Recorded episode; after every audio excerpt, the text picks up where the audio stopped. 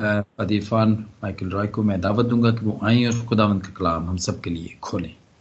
Thank you thank you very much Adal भाई। मसीह में आप सबकी सलामती हो।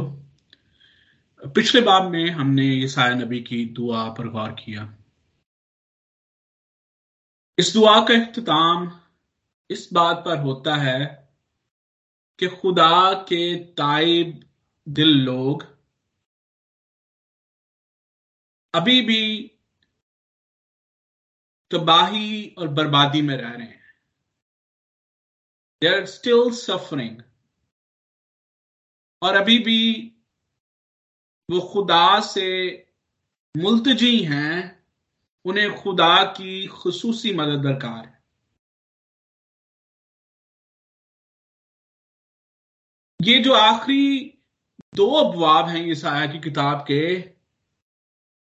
ये बयान करते हैं कि ये खुदा का अपने लोगों के लिए हतमी इरादा या हतमी इंतज़ाम नहीं है। ये दो अफवाब बताते हैं कि खुदा का अपने लोगों के लिए हतमी इरादा या हतमी इंतज़ाम कुछ और है।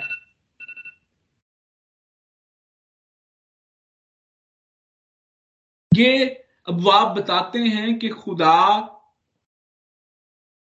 अपने लोगों के लिए, उनकी, उनके अबदी आराम के लिए, उनकी अबदी और खुशी, उनकी अबदी खुशी और शादमानी के लिए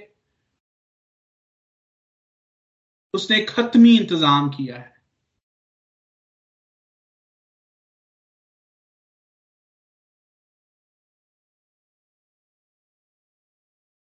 जब हम पैंसठवें बाप को, ये बाप जो कि आपके सामने तिलावत हुआ, जब हम इसको देखते हैं और इसके आवाज़ को देखते हैं, पहली आयत को देखते हैं तो यहाँ पर हमें पता चलता है कि इस बाप का जो आगाज़ है, ये लोगों की तरफ़ खुदा की तवज्जो से होता है। खुदा दुनिया की तरफ़ मुतवजे है। और वो दुनिया के सामने अपने हतमी इंतज़ाम को ultimate plan of God ultimate purpose of God for his people उसको लोगों के सामने रखता है। और एक बात जो कि हम इन अबवाब में, जब हम यसाया की किताब के आखिरी अबवाब को देख रहे हैं, एक बात जो कि बार बार हमारे सामने आती है, वो ये है कि खुदा उन लोगों की तरफ़ भी तवज्जो देता है जो खुदा की तरफ़ मुतवजे ना थे।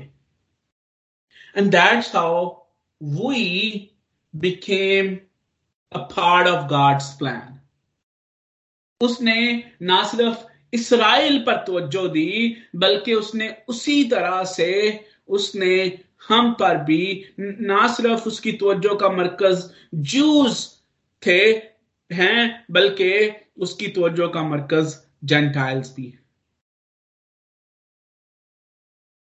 ये खुदा के इंतज़ाम का हिस्सा है कि उसने हमें भी अपने लोगों के साथ शुमार किया। हम भी वही कौम, वही जमायत कलाए और यहाँ पर ये आयत वाज तौर पर हमारे सामने बयान करती है। यहाँ पर लिखा है, जो मेरे तालिब ना थे, मैं उनकी तरफ़ मुतवजे हुआ। जिन्होंने मुझे ढूंढा ना था, मुझे पा लिया। मैंने कौम से जो मेरे नाम से नहीं कहलाती थी, फरमाया, देख, मैं हाजिर हूँ। वो लोग, उन लोगों के सामने अपने आप को पेश करता है, जिनसे उनका पहले कोई रिश्ता ना था, जिसकी कौम नहीं थे। और ये आयत मैं पहले भी बार बार इस बात का आपके सामने ज़िक्र कर चुका हूँ और मैं दोबारा क्योंकि ये हमारे टेक्स्ट का हिस्सा भी है, मैं इस इस बात को दोबारा आपके सामने रखे चाहता हूँ कि ये आयत ना सिर्फ़ ये बयान करती है कि खुदा उन लोगों की तरफ़ मतवजे हुआ जिन्होंने जो जो उसके तालिब ना थे, जिन्होंने उसे ना ढूंढा, बल्कि ये आयत हमें खुदा की तवज्जो का जो तरीका कार है, वो हमारे सामने बयान करती है। और यही तरीका हमें पूरी बाइबल में मिलता है। ये यूँ कहिए कि खुदा का दुनिया की तरफ़ मुतवजे होने का तरीका एक जैसा है।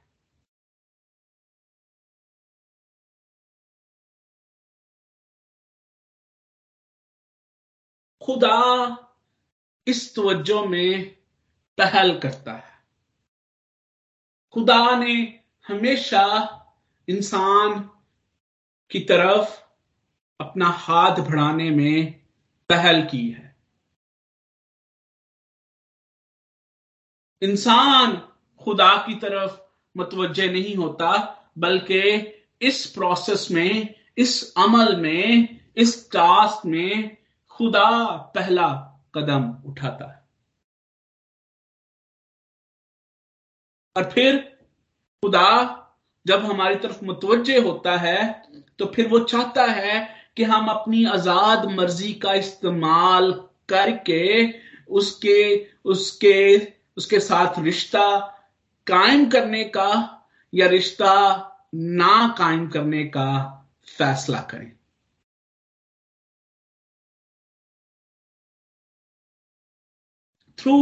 Throughout the history we see the same process. खुदा आदम की तरफ़ मुतवजे हुआ, खुदा इब्राहिम की तरफ़ मुतवजे हुआ, खुदा जेकब की तरफ़ मुतवजे हुआ, खुदा पालूस की तरफ़ मुतवजे हुआ। यसु मसीह शागिर्दों की तरफ़ मुतवजे हुआ। और आज भी उसकी तवज्जो का तरीकेकार यही है। खुदा अपने लोगों के साथ रिश्ता कायम करता है और फिर ये खुदा जब अपने लोगों की तरफ़ कदम बढ़ाता है तो फिर वो अपने लोगों को ये कुत और ताकत भी बख्शता है पाकरू की तहरीक भी बख्शता है, ताकि वो उस कॉल को, उस बुलाहट को रिस्पॉन्ड कर सके।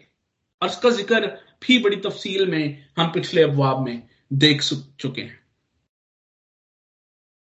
यसु मसीह ने योहन्ना के अंजील, उसके पंद्रहवें बाब और उसकी सोलहवीं आयत में इसी प्रोसेस को इन अल्फाज में बयान किया कि तुमने मुझे नहीं चुना, बल्कि मैंने तुम्हें चुन लिया है।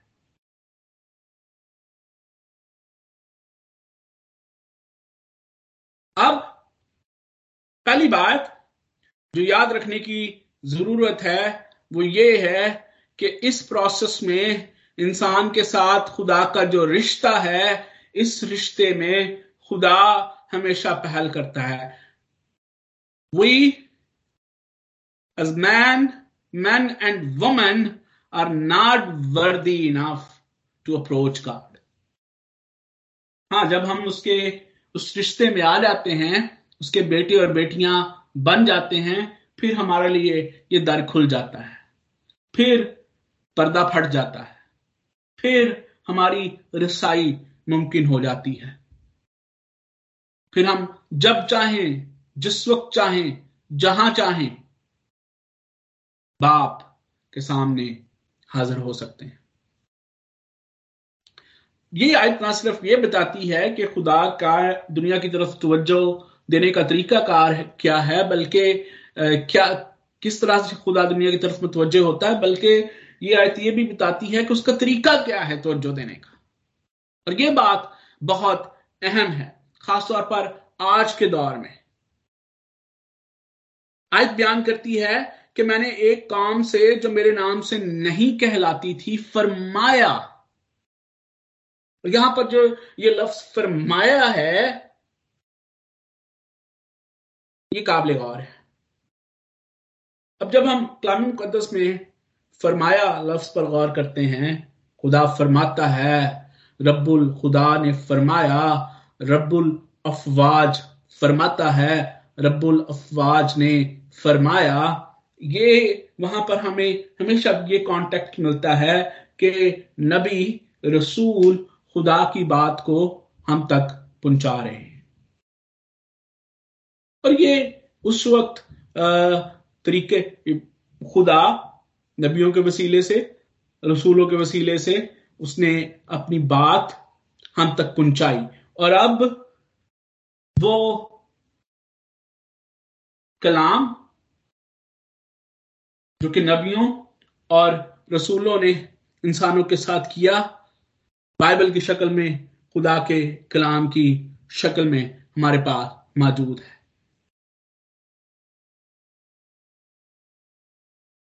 सादा अल्फाज में मैं ये बताता चलूँ कि खुदा अपने कलाम के वसीले से दुनिया की तरफ़ मुतवजह होता है।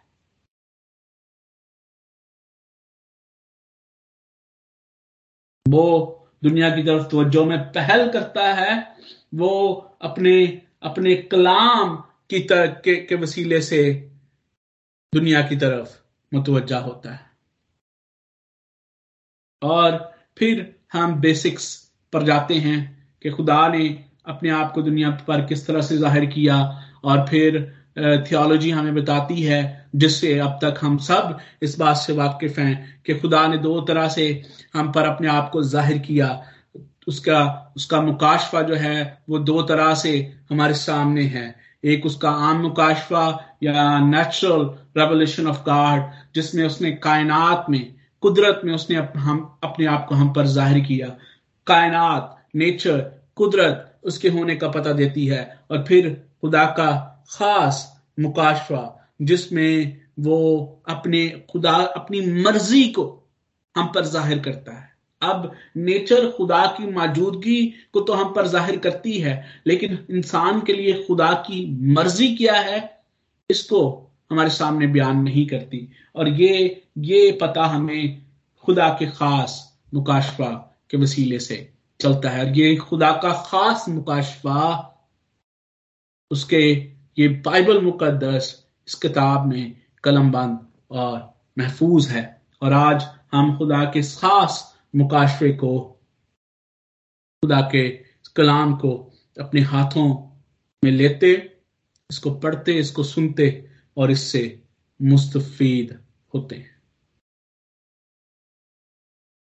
अब खुदा ने ना खास मुकाशफा जिसमें खुदा की, हमारे लिए, इंसान के लिए खुदा की जो मर्ज़ी थी, उसको हम पर ज़ाहिर कर दिया। इसमें इंसान की रूहानी ज़रूरत की तमाम बातें मौजूद हैं। और क्योंकि इसमें इंसान की रूहानी ज़रूरत की तमाम बातें मौजूद है। इंसान की नजात के लिए जो कुछ ज़रूरी है, वो इस किताब में मौजूद है। इंसान खुदा के हतमी इरादे को यह मुकाशफा हमारे सामने पेश करता है। इसलिए अब हमें किसी और मुकाशफे की और किसी और नबूत की ज़रूरत नहीं है।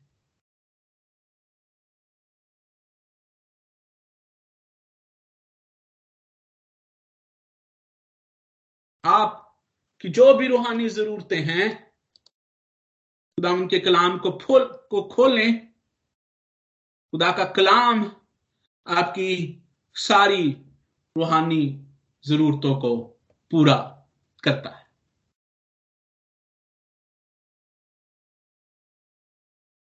और जैसे ही पहली आयत जो है वो खत्म होती है, इस बाप बाप का जो लेआउट है ये इस तरह से है कि दूसरी आयत से लेकर सातवीं आयात में हमें उन लोगों का तस्करा मिलता है उन लोगों की आ, उन लोगों के बारे में ज़िक्र मिलता है जो कि खुदा की तवज्जो को रद्द करते हैं। और फिर आगे चल के आठवीं आयत से लेकर बारहवीं आयत तक हमें उन लोगों के बारे में भी इल्म होता है जो खुदा की तवज्जो को कबूल करते हैं। और जिस तरह से इस, इस किताब की लेआउट है इस माफ़ कीजिएगा इस बाप की लेआउट है इस चैप्टर के का लेआउट है उसी तरह से हम आगे बढ़ेंगे। सातवीं दूसरी आयत से लेकर सातवीं आयत उन लोगों का ज़िक्र करती है जिन लोगों ने खुदा से बगावत की। उसकी तवज्जो को कबूल नहीं किया। और खुदा की पैरवी करने की बजाय गैर मामूदों की पैरवी की। ये आयात बयान करती हैं कि खुदा ऐसे लोगों को बदला देगा। एंड इट्स वेरी क्लियर ये बात बड़ी वाजे है खुदा के कलाम में, पूरी बाइबल में, कि खुदा उन लोगों को अजर देगा जो उसकी दावत को कबूल करते हैं, जो उसकी तवज्जो को कबूल करते हैं, जो उसके साथ ताल्लुक बनाते हैं, जो उसके साथ रिलेशनशिप बनाते हैं। और खुदा उन लोगों को भी बदला देगा जो उसकी दावत को रद्द करते हैं, जो उसकी तवज्जो को रद्द करते हैं, जो उसके कलाम को रद्द करते हैं और उसके कलाम के मुनाफी चलते हैं। दूसरी आयत उन लोगों के बारे में बयान करती है जो खुदा की तवज्जो को रद्द करते हैं। लिखा है कि वो अपनी फिक्रों की पैरवी में बुरी राह पर चलते हैं। अब फ़िक्र का ताल्लुक सोच से है। यानी अपनी सोचों और ख्यालों की पैरवी करना। तरफ़ खुदा की मर्ज़ी, यानी खुदा की सोच और खुदा के ख्यालात, जो कि खुदा के कलाम में मौजूद हैं, उनकी पैरवी करना और दूसरी तरफ़ इंसान अपनी सोचों और अपने ख्यालात की पैरवी करता है। अब इसमें फ़र्क क्या है? ईसाया ने यह फ़र्क पहले ही वाजे कर दिया। हम बड़े बड़े अच्छे तरीके से इस फ़र्क से आगाह हैं।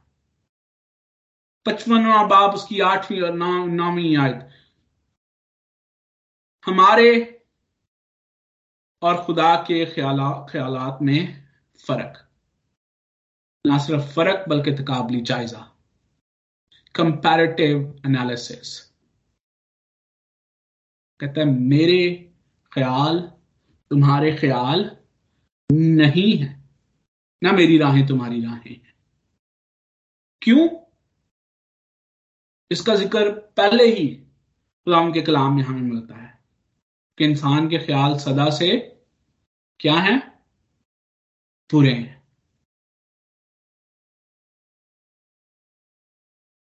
दैट्स वट द डिफरेंस खुदा की सोच और उसके ख्यालों के मुताबिक चलना और अपनी सोच और अपने ख्यालों के मुताबिक चलना। अब होता क्या है? इंसान जब अपनी सोच और अपनी, अपने ख्यालात के मुताबिक अपनी ज़िंदगी बसर करने की कोशिश करता है। यहाँ पर जो जो दूसरी आयत बयान करती है कि वो अपनी फिक्रों और अपनी अपनी, की पैरवी करते हुए क्या अपने लिए चुनते हैं? बुरी राह चुनते हैं। जब हम अपनी अपनी सोच और अपने ख्यालात का इस्तेमाल करते हुए अपने लिए जो रास्ता चुनते हैं, यहाँ पर गड़बड़ हो जाती है। अब इंसान हमेशा अपने लिए आसाइशें चुनता है। अपने लिए आसानियाँ चुनता है। होना भी चाहिए। लेकिन उसके बरक्स खुदा का कलाम ये बताता है कि जो ज़िंदगी का रास्ता है, जो जो रास्ता खुदा ने अपनी मर्ज़ी और अपनी सोच से हमारे लिए जिसका तयन किया है, वो दुशवार रास्ता है, वो मुश्किल रास्ता है। उसमें आसानियाँ नहीं है, उसमें मुश्किलात हैं।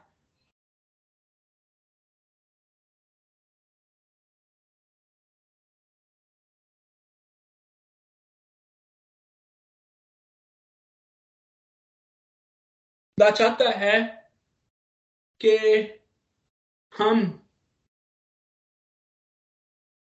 अपनी सोच और अपने ख्यालात को खुदा की सोच और उसके ख्यालात के मुताबिक ढालने की कोशिश करें। और फिर हमें रास्ता चुनने में चुनना हमारे लिए बहुत आसान हो जाएगा। फिर हमें ये वैल्यूएशन करनी आ जाएगी कि बेशक वो रास्ता जो कि सुकड़ा है, जो तंग है, जो दुश्वार है, उस पर चलना मुश्किल तो होगा, लेकिन उसके आखिर में ज़िंदगी है। लेकिन वो रास्ता जो कि जिस पर चलना जो कुशादा है, जो चौड़ा है, जिस पर चलना आसान है, जिसमें दुश्वारियाँ नहीं हैं, उसके आखिर में हलाकत है and this is not what the ultimate plan of God is.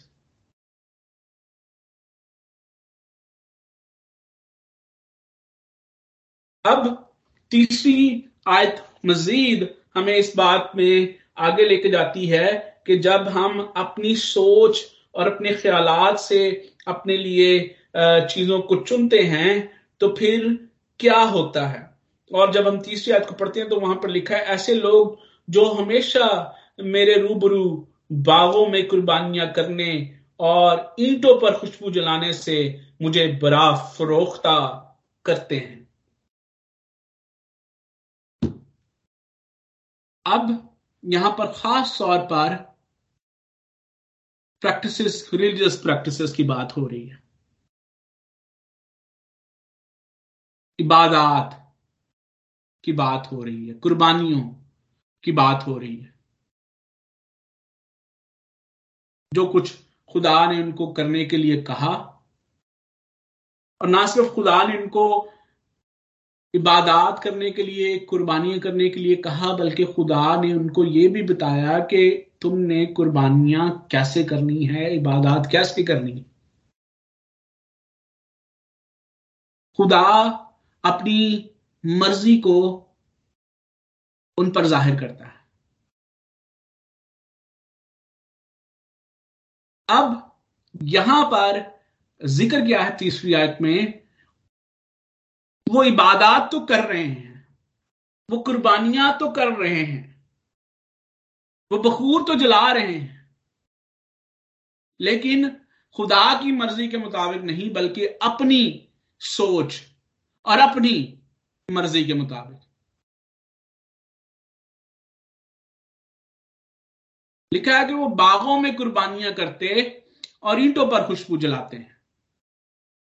और ये दोनों ही ऐसी जगह हैं जहाँ पर कुर्बानी करने करने और खुशबू जलाने से मना किया गया। और मैं तफसील में नहीं जाऊँगा आप इस बात से बड़ी बाखूबी वाकिफ हैं। अहबार की किताब अगर आप पढ़ें तो वहाँ पर आप डिटेल से इन सारी चीज़ों के बारे में जान जान सकते हैं। अब अगर हम सलातीन की किताब को, तवारीख की किताब को पढ़ें तो वहाँ पर खास तौर पर इस बात का ज़िक्र है कि ये जो बागात जिनका ज़िक्र यहाँ पर किया जा रहा है, ये घरों के साथ बागात जैसे आज भी हमारे गार्डन्स होते हैं घरों के साथ बैकयार्ड्स हमारे, हम उनको भी आजकल बहुत सजा संवार कर रखना चाहते हैं। इसी तरह से इसराइली घरों के साथ बागात मुंसलिक थे और अब खुदा जो है वो उनको उनको मजबा पर जाकर कुर्बानियाँ करने के लिए कहता है और हैकल में जाकर बखूर जलाने के लिए कहता है और ये लोग आसानी की खातर उन्हीं बागात में जो कि उनके घरों के साथ मुंसलिक हैं ये कुर्बानियाँ चढ़ा रहे हैं।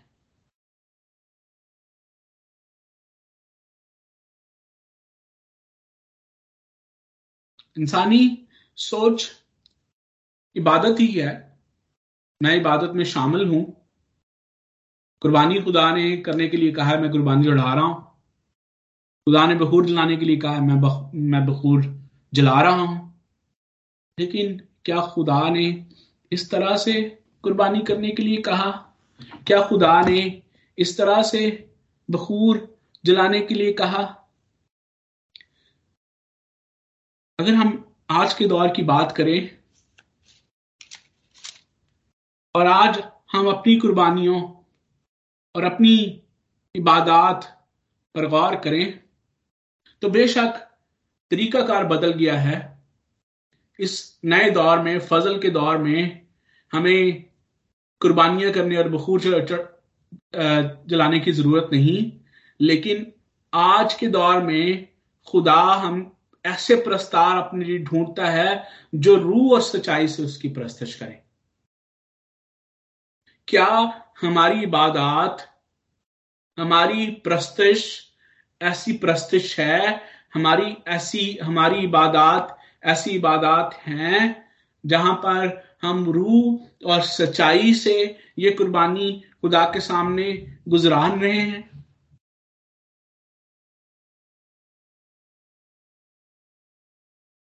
एलेक मॉटियर, जिसकी one of the commentary that I am using वो बड़ी खूबसूरत बात करता है और मैंने इसको इंग्लिश में ही रखा है, क्योंकि it's such a such a beautiful thought कि इसका इसका तर्जमा करने से शायद इसका हुसन खत्म हो जाता। कहता है कि for disobedience often begins at a point where obedience would be easy. But we think it's not important.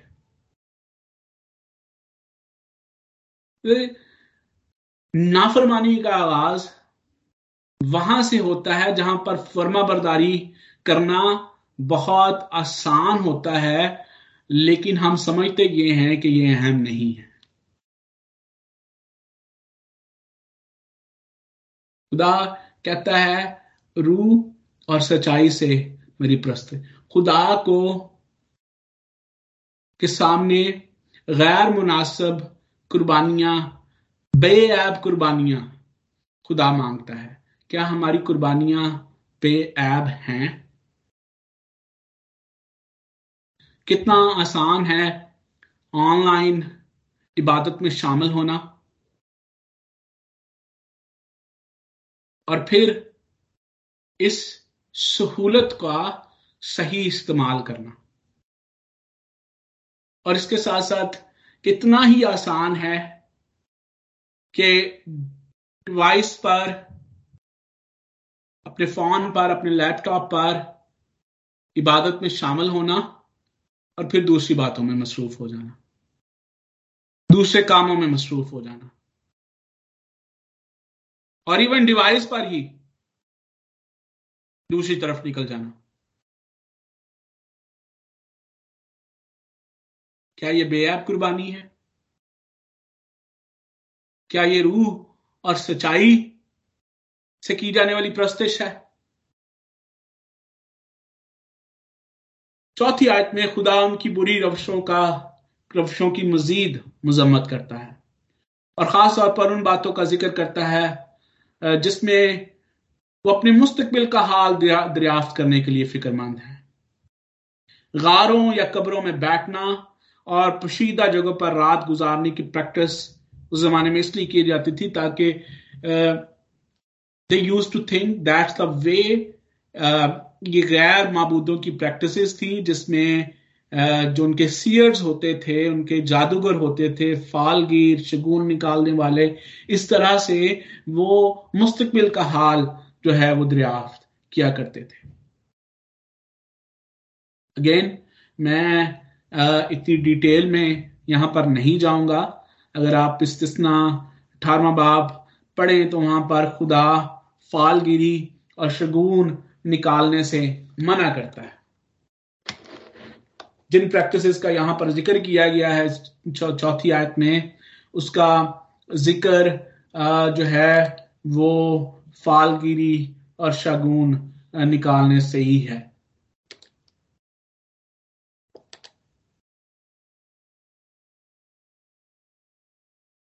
अब क्या हमें अपने मुस्तबिल के बारे में इल्म नहीं रखना चाहिए? क्या हमें उसका पता नहीं होना चाहिए? उसके बारे में प्लानिंग नहीं करनी चाहिए?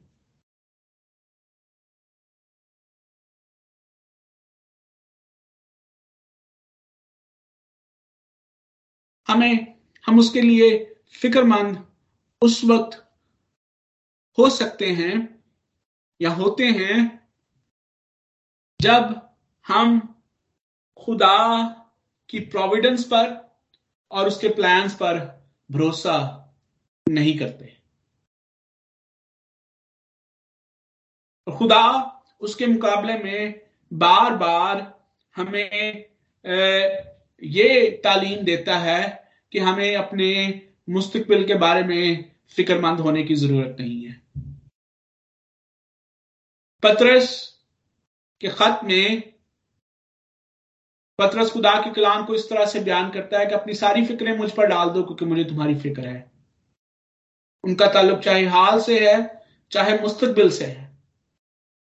इमसाल की किताब इस बात को हमारे सामने पेश करती है कि हमें अपने सारे इरादे, अपने सारे मंसूबे खुदामंद पर रखने की, खुदामंद पर डालने की ज़रूरत है।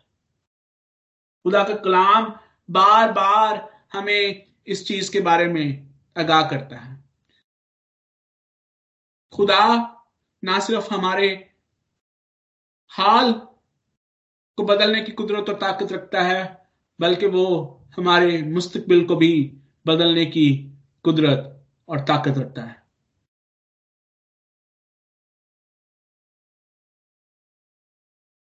हमें अपनी सोच पर नहीं, अपने प्लान्स पर नहीं, बल्कि खुदा की सोच और खुदा के इरादों पर भरोसा रखने की ज़रूरत है।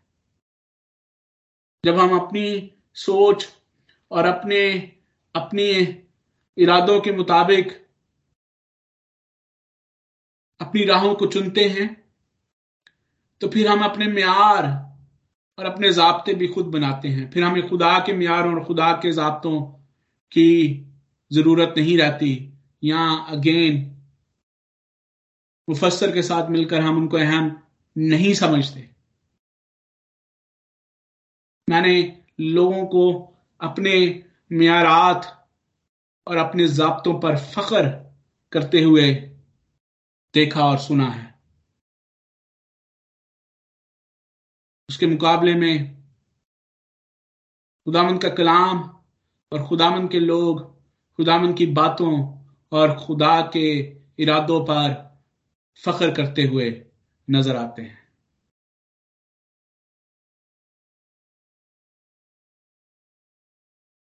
जब हम इंसानी सोच, इंसानी इरादों का इस्तेमाल करते हुए अपने लिए म्यार और कायदे बनाते हैं तो फिर ये बात भी जिस तरह से उन लोगों में ये बात शामिल थी हमारे अंदर भी ये बात शामिल हो जाती है कि हम अपने लिए रास्त बाजी के पाकिजगी के, के मैार भी मुख्तलिफ़ बना लेते हैं।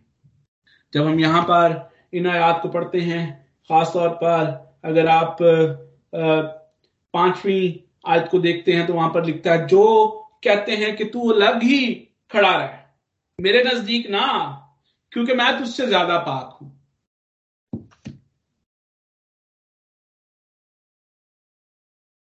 कितनी दफ़ा हम आज जब लोगों के बारे में बात करते हैं, लोगों की तरफ़ देखते हैं तो अपने अंदर कई दफ़ा हम ऐसे ही म्यार बना चुके होते हैं।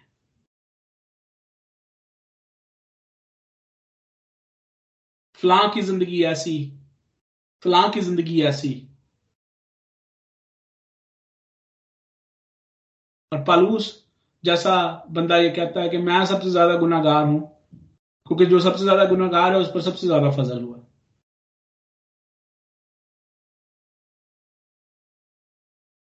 जब हम अपनी सोच और अपनी अक्ल के मुताबिक अपने लिए म्यार और जबते बनाते हैं तो फिर मसीह यस्सु की रास्तबाजी जो कि हमें रास्तबाज ठहराती है, मसीह यस्सु की पाकिजगी जो कि हमें पाक पाकिजा बनाती है, वो बहुत पीछे रह जाती है और हमारी पाकिजगी और हमारी रासबाजी, जो कि हम ये समझते हैं कि हम अपनी प्रैक्टिस से अर्न करते हैं, अपनी अच्छी ज़िंदगी गुजारने से अर्न करते हैं, वो सामने आ जाती है।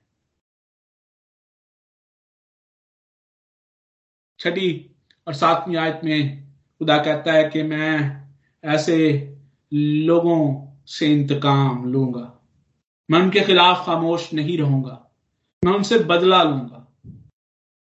आठवीं से लेकर बारहवीं आयत में हमें एक कंपैरिजन मिलता है, जिनमें खुदा एक जायजा हमारे सामने पेश करता है। खुदा के लोगों के दरमियान और खुदा को तर्क करने वाले लोगों के दरमियान। आठवीं से दसवीं याद में खुदा बकिए की बात करता है वो लोग जो कि सरकश नहीं हैं जो खुदा की बातों को अपनी ज़िंदगी में हर बात से ज़्यादा अहमियत देते हैं, जिन्होंने खुदा के कलाम को अपने दिल में रख लिया ताकि उसके खिलाफ गुनाह ना करें। खुदा उन लोगों को अपने खादम कहता है और वो कहता है कि वो मेरी मिराज के हकदार होंगे। और फिर ग्यारहवीं से बारहवीं आयात में उन लोगों का तस्करा है जो ये, जो खुदामंद को तर्क करते हैं। खुदामंद के कलाम को तर्क करते हैं, सुनते नहीं हैं। लिखा है कि वो ऐसे लोगों को हलाक करेगा। ग्यारहवीं आयत में लिखा है, लेकिन तुम जो खुदा को तर्क करते हो और उसके कोहे मकदस को, कोहे मुकद्दस को फरामोश करते हो, लेकिन मुश्तरी और जोहरा के लिए दस्तरखान चुनते और शराब ममजूज का जाम पुर करते हो। अब जोहरा और मुश्तरी ये जो आ, स्टार्स हैं सीरियंस जो हैं ये इनको अपने खुदा के तौर पर मानते थे इनकी वर्शिप करते थे और इनका ताल्लुक खुशकिस्मती से और डेस्टनी से था।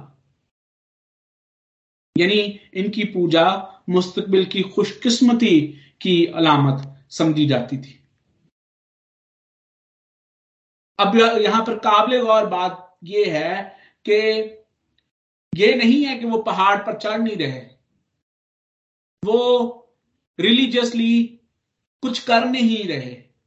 They are they are doing tasks, but not those tasks that God wants from them. लिखा है कि वो मुश्ती और जहरा के लिए तो दस्तरखान whatever is required they are doing but not to please God वो पहाड़ों पर चढ़ तो रहे हैं, लेकिन वो उस पहाड़ पर नहीं चढ़ रहे जहाँ पर उनका सामना खुदा से होगा। जहाँ पर खुदा जो है खड़ा हुआ है। और यहाँ पर भी, यहाँ पर फिर वही बात कि वो मुस्तकबिल के लिए खुशकिस्मती के पीछे मारे मारे फिर रहे हैं। लेकिन खुदा की तरफ़ माइल क्यों नहीं है? खुदा की तरफ़ उस कोहे मुकद्दस पर क्यों नहीं चढ़ रहे?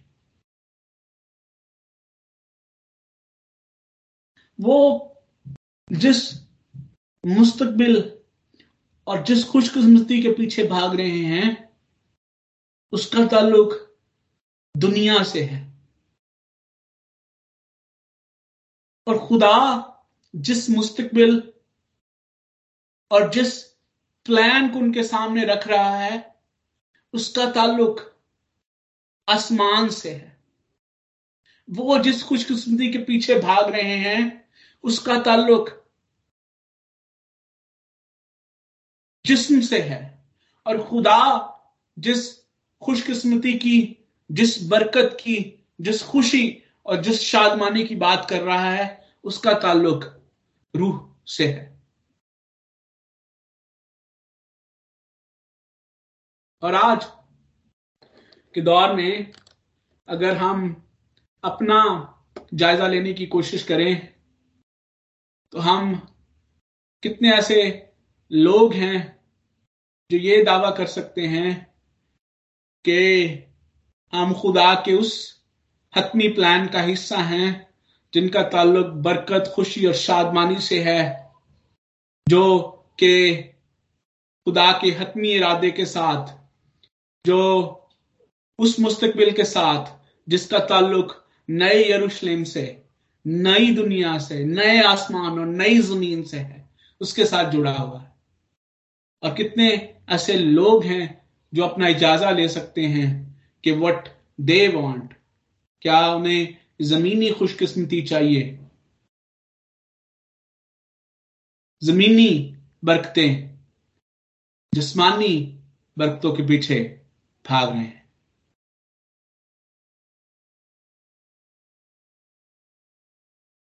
आ, वक्त कम है लेकिन अगर हम तेरहवीं आय से लेकर पच्चीसवीं आयात को देखें तो वहाँ पर खुदा अपने लोगों के लिए, अपने खादमों के लिए खुशी और शादमानी का ज़िक्र करता है और नए यरूशलेम की बात करता है। नए नए नए ऑर्डर की बात करता है, नई ज़िंदगी की बात करता है।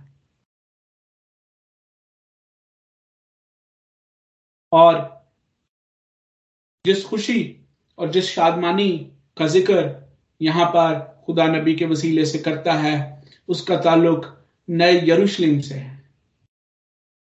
नए यरूशलेम की बात मुकाशफा भी करता है यहाँ आरफ भी करता है, और वो नई, नए यरूशलेम की बात खुदा की दूसरी आमद के हवाले से करता है। और वो जिस खुशी और जिस शादमानी का ज़िक्र करता है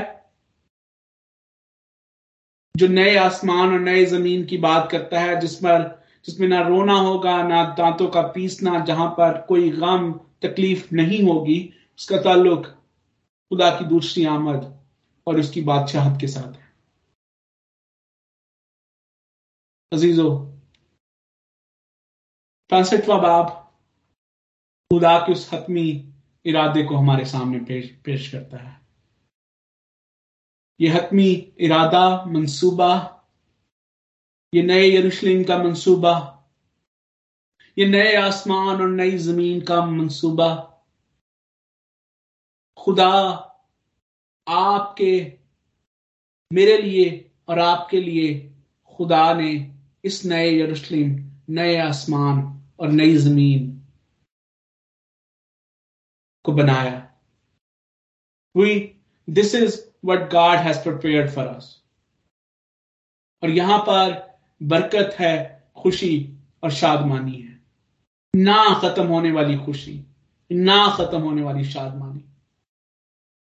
हम इस मंसूबे के लिए खुदावन का शुक्र अदा करें और अपने लिए वो राहें चुने जो कि हमें नए यरूशलेम की तरफ़ लेकर जाती है खुदा इस कलाम के वसीले से आपको शुक्र साथ बरकत बख्शे Amen. Amen. Amen. Thank you very much, Pastor, for the blessed message. Thank you very much.